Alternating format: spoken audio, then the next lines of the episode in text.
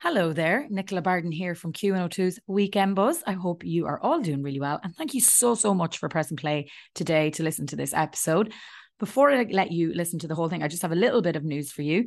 So, if you're a fan of the Weekend Buzz, or this is the first time you've ever listened to it, amazing. And thank you. And scroll back, we've got over 70 episodes there. So, there's some great chats for you to listen to from the likes of the cast of SVU, from Brooklyn Nine-Nine, Grey's Anatomy, loads of stuff, some amazing singers, reality stars great in-depth conversations for you to enjoy. And I know that's what you're here for. So that's why I have to tell you my news. I have rebranded the show and it is now strictly podcast. So it's no longer in radio, it is just podcast and it goes under the name Tis Yourself. So do come and find us. We're on um, Instagram and Twitter and obviously all the places that you're listening to podcasts. So if you're listening to this on Apple Podcasts, Google, Castbox, Good Pods, Spotify, we are there. I am there with my fa- over 50 guests, fantastic guests. You're going to love some of them. They're absolutely amazing. So we've got some of the cast from like Games of Thrones, Breaking Bad. Yes, Breaking Bad and Game of Thrones. Can you believe it? Uh, some amazing singers like Shayne Ward and Matt Cardle are there. We have the actor Jerry O'Connell, who had some surprising roots to Ireland, you won't believe. We have the likes of Tom Lenk from Buffy, who played Andrew. Um, if you're Irish, you'll know the names James Patrice, Trisha's Transformation, Tommy Fleming, the Nolan family. There's loads and loads of stuff in there. We've Sarah Jane Dunn from Hollyoaks. We've got some cast of EastEnders. So there's a real mix of Irish, UK, US guests, and we're just adding to them every single day. We're getting some new guests. Season four is just about to be launched. So come and join me. I'm over here waiting for you to discover me. That's Tis Yourself with me, Nicola Barden. Hope you enjoy this episode. Ryan Reynolds here from Mint Mobile. With the price of just about everything going up during inflation, we thought we'd bring our prices down. So to help us, we brought in a reverse auctioneer, which is apparently a thing. Mint Mobile unlimited premium wireless. Ready to get 30, 30, bit to get 30, bit to get 20, 20, 20, bit to get 20, 20, bit to get 15, 15, 15, 15 just 15 bucks a month. So, Give it a try at mintmobile.com/switch. slash $45 upfront for 3 months plus taxes and fees. Promo for new customers for limited time. Unlimited more than 40 gigabytes per month slows. Full terms at mintmobile.com. Weekend Buzz with Nicola Barden. You're very welcome back to the Weekend Buzz here on Dublin's Q102. Uh, Nicola here with you for the next little while. Now, my next guest is, well, look at this stage. He's one of Ireland's most known actors, most loved. He has just wrote a book. It's called Mrs. Cowan's Boy. It's Rory Cowan. If you haven't got a copy, it is out there now. It's in Eason's and Dubray and all the different bookshops. All about his life um, from growing up, from, you know, coming out to Mrs. Brown's Boys that made him famous to where he is now, why he left the show, and of course about his mum who passed away last year. And fans of Rory will know that he did leave Mrs. Brown's Boys so that he could spend some time with his mum. So he has now dedicated the book to her because it's named Mrs. Cowan's Boy. And he is live in studio with me this morning to tell us all about the book, what's inside, what secrets he's going to unveil. Rory is here with me in studio today. How are you? I'm wonderful. How are you? I'm good. You look really well for someone who is quite tired from travelling all over the country. I'm shattered, but I'm having a great time. Going Yes. down book signings and doing interviews and meeting people. It's it, it is good. It's very condensed in a short period of time. You've got to do Yeah. all that you can, and then it'll stop. Then it'll be fine. So Where- you have to do it. I've done it before. I've history because I used to do it with Brendan O'Carroll, and we used to do America, where you do 22 cities in 30 days, Oh. and so you wouldn't. You'd start in Seattle and end up in New York, and that was it. So I'm used to it. so now you're just going from here to Cork and Ennis, Ennis and, and- uh, all- I was down in Kildare uh, last week doing the Eason's had a conference for all their buyers and their managers. They've Hmm. 60 shops in Ireland, so there's a good crowd there. And I hung around to meet all them afterwards as well. So Yeah. it's full on, like it's a long day, but I mean you'd have to do it. Like I mean, Yeah. and I, I enjoy it, so it's good. And it's, I suppose you're while you're, you're, it's great to get your book out there. It's also great to see who's buying it. It is, and it's lovely to see people who's like from bookshops, and they say, "Oh, we have your book in, and Oh. it's racked out," and they show you pictures of it, and I get like, it's my first book, so I get, I still, I'm still at the stage where I'm getting a huge thrill when I see my book in a bookshop. I really am, I, and I hope I never lose that. Oh no, that's. Have you I been to really the do. airport yet and seen it in the airport? I have been out at the airport. It's number three in the WH Smith's charts Oh, out there, Lord. and it was deal of the week out there. So until today, it is um, eleven ninety nine or something like that in Dublin Airport. And I went out, and while I was signing books. Um, people were coming up asking for books, and um, they have it all racked out. And I walked into the airport, and it's I'd be going there in a few in a few weeks anyway. I'm going over to Paris, and to see my book racked out Yeah. in the thing, it's like, oh my god, that's me. That's my book. That's, Yeah. that's, it's a huge thrill. There's, there's my face. There's Yeah, my a, name. no, it's a huge thrill, and I hope I never become immune to that. Yeah. I hope not. I don't think I will. Do you, what? wh- When, like, I'm sure for years people have been asking you to do books, but what was the deciding moment that you kind of went, right, I'm going to do this? Uh, when Gill, the publishers, came to me, I had been from my mother had dementia and she died last November, and I had been trying doing interviews, trying to raise awareness for uh, dementia and home care packages. There's not Yeah. enough home care packages, so anywhere I could talk on television or radio in the press or even uh, give speeches at events. Hmm. I was doing it. And Gill came to me and they said we'd like you to do an autobiography but interweave it with stories about your, your relationship with your mother. Hmm. And I thought oh I'd love that. That that sounds good. But what I wanted to do when I did I did dementia is a horrible illness. And my mother years ago she had breast cancer. That was a horrible thing um, because we were only kids at the time. But I wanted to write about them, the funny instances in them. Because Yeah. there are very funny instances in cancer, and there's very funny instances of things that happen in dementia. Um, it's not all doom and gloom, and I didn't want to focus on any doom and gloom at all. Yeah. Um, I wanted the book to be colourful. I wanted it to be funny, and I wanted it to like the star of the book is not me. The star of that book is um, the characters that I grew up with, and my mother. Like when she was in the whole of her health, she was hilarious, and I mm. wanted to tell all these funny stories. I didn't want any oh poor me mm. because I don't I don't feel like that anyway, and or poor poor my mother or Yeah. poor anything. I wanted the funny stories in there because that's people's lives, and I just wanted it to be colourful, and I wanted it to. I'd, I'd like the idea that people could sort of look back into like even the, the gay characters in my book um, there's nothing to do with uh, anything except they were just characters. They were friends of mine. And Yeah. the funny things that we got up to when we were out on the gay scene. And that's all it is. It's not anything else. And I just wanted these fun and I think it comes across as warm and funny. And I think other people do as well because I'm getting so much um, I'm getting so many messages on uh, social media Yeah. that they're saying they're in the middle of the book and they're loving it and it's very funny. And that's what I wanted. I didn't want doom and gloom. It's very um, when, when dementia. My granny had it, and it's a disease that you very quick. It can be very easy to forget who the person was beforehand. Yeah. because well, people, that happened to me. Yeah, you, you you see, you're like you're so wrapped up in it on a day to day basis that you kind of go. It's only when somebody goes and rem- takes you back, and you're Yeah. like, oh, well, actually, there, There was a thing that happened to me, and it was very strange. But I found it happened to a few other people as well, especially with their mothers or their fathers. Um, that when the person was alive in the final stages Mm. of dementia, I found it very hard. I couldn't remember my mother not having dementia. Yeah. Every time I thought of her, it was in that moment of having dementia. I couldn't remember the good times. I couldn't remember anything. And I really had to force myself to try and remember. And then when I was writing this book, uh, it was due to be out last Christmas, but I couldn't. Oh, I would be up with my mother's. I left Mrs. Brown's boys to look after her, to make sure she was cared for. I didn't want to be on the road if she died. I didn't want to be away from home if Yeah. she died. And um, I tried to just be there for whatever she needed to make sure she had it. She had carers coming in during the day, so I didn't have to be there all during those hours either. So that worked out well for me. But it also meant I knew she was being cared for, and I knew that she had her dignity, and I knew that everything she needed was being looked after. But then I was supposed to come home and start writing about her, and I needed a break from it. So I just. A fly going up a window would distract me, and I said, I'll do that tomorrow. And everything was mignon, I'll do it tomorrow. but I never. And then when she died, it was most bizarre because that's when I needed the good memories, and they all came flooding out. So I was able to write it very quickly, and uh, that was the way it worked for me. Yeah. And I was delighted to have those memories, and it was very. I was delighted I had to. I had to write a book then because that's what I needed to do. Yeah. It got you. It helped with those memories coming back Oh, instead of just being yeah. like when she was in hospital, when she was that time that Yeah. we got diagnosed, and because Yeah. she obviously had a full life before that, but when She had an amazing life before everything, that. But even the dementia in the book, um, you'll see that when she was diagnosed with it, there was hilarious things there, because she would do things like say, "What am I going to tell this outflow when I get in here?" And this outflow was twenty years younger than, her. and I said, "No, just tell him the truth, ma'am."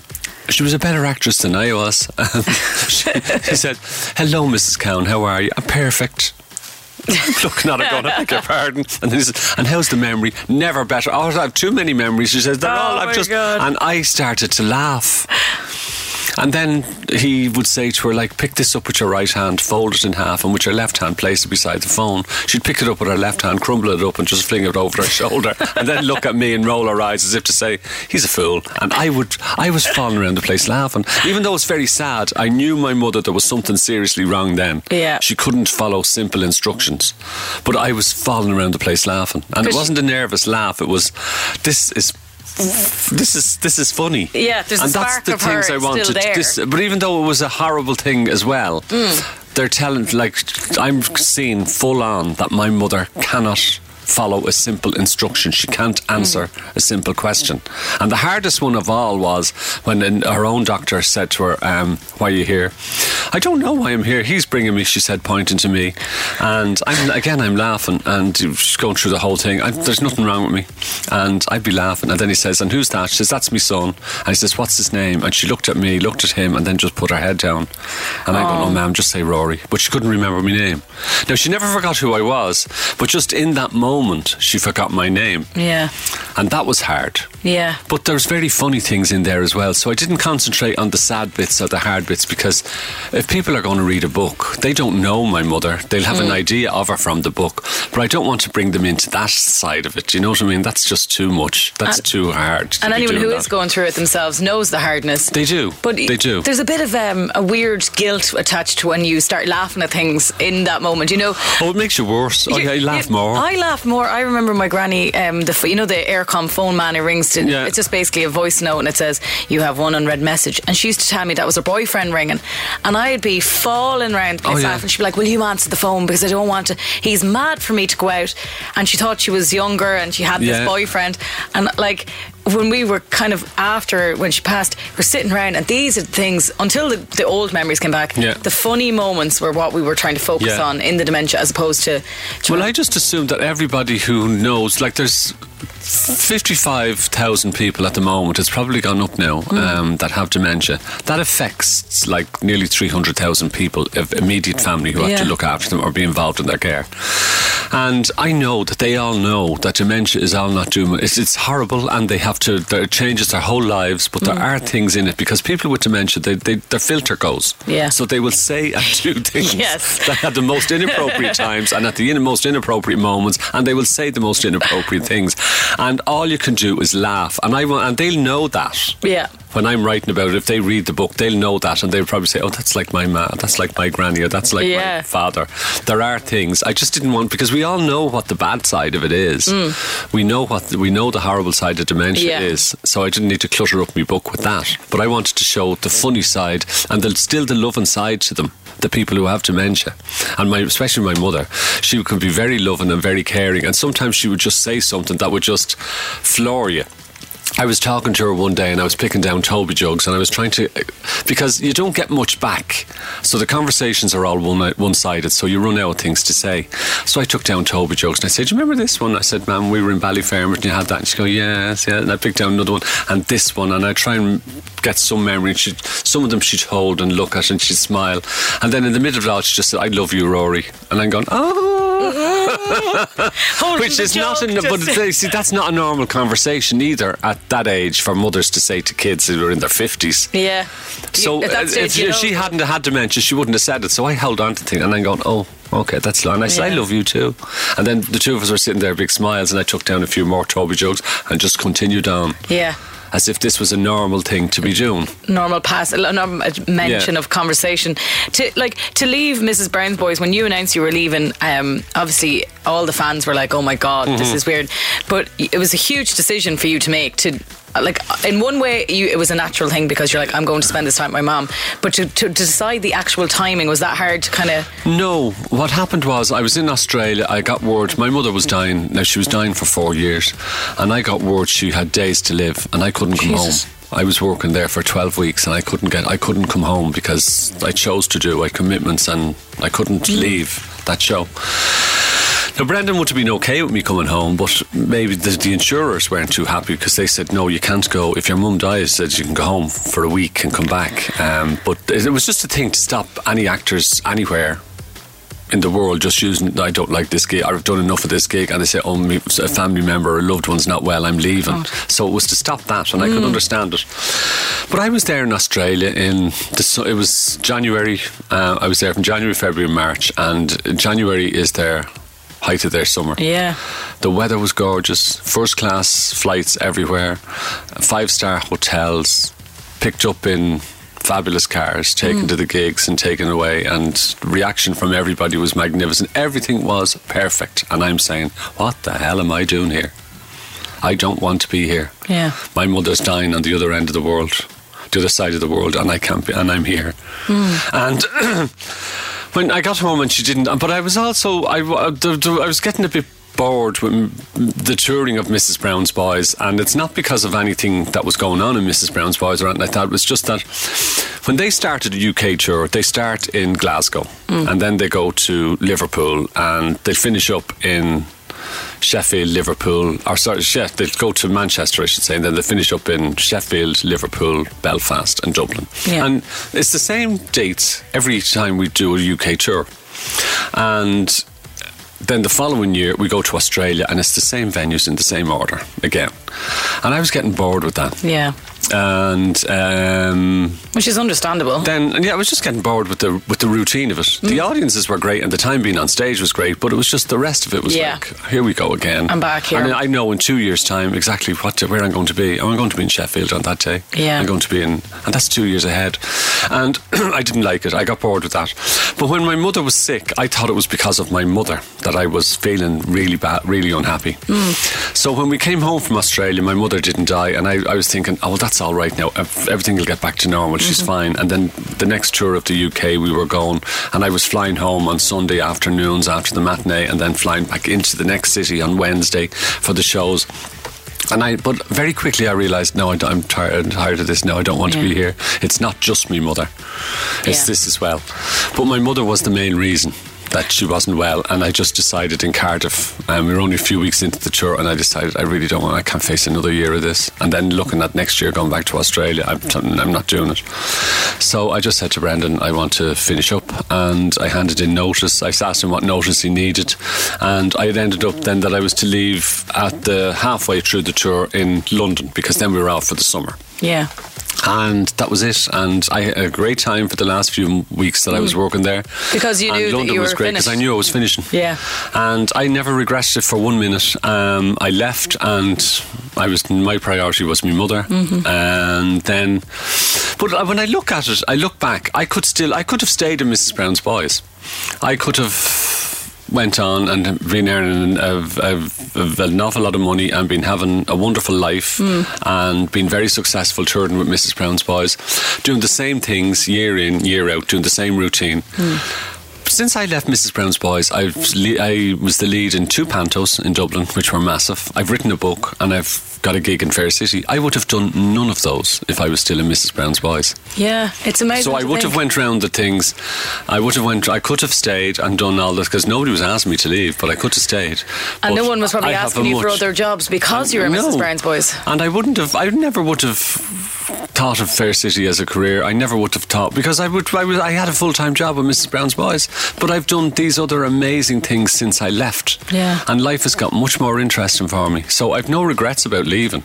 Um, no, I wish them well. I'm sure they wish me well as Yeah, well. yeah. Um, it's not anything like that, but I'm. I'm. I've no. I've absolutely no regrets about leaving. And I'm loving what I'm doing now. I'm, it's it's fantastic. And we're going to talk to you about Fair City. We're going to take a little ad break and then we're going to come back and I have to hear all about Fair City, all the goss. Oh, lovely! Because I'm loving it. I am. Lo- this is the best gig ever. I love it. Well, come back after the ad break and Rory's going to tell us a bit more about all of that. Hey, it's Paige DeSorbo from Giggly Squad. High quality fashion without the price tag. Say hello to Quince.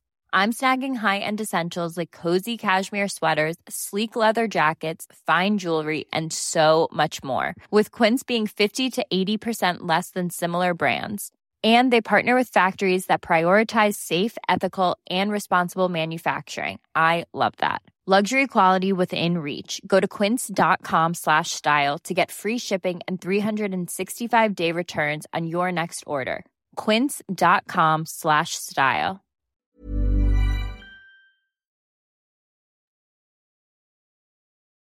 Thank you so much for listening to today's episode. It really means a lot to me, and I really hope you enjoyed it. Do scroll back and see is there anything else that you might enjoy. And before I let you go, do remember to come and find me on my new podcast, Tis Yourself. Again, talking to celebrities, this time a lot more in depth. So there might be longer episodes there. And we're talking about what was life like before they became famous, the different alternative roads they could have went down how life changed for them, the, for good and bad, and so, so, so much more. And of course, the thing that they're best known for.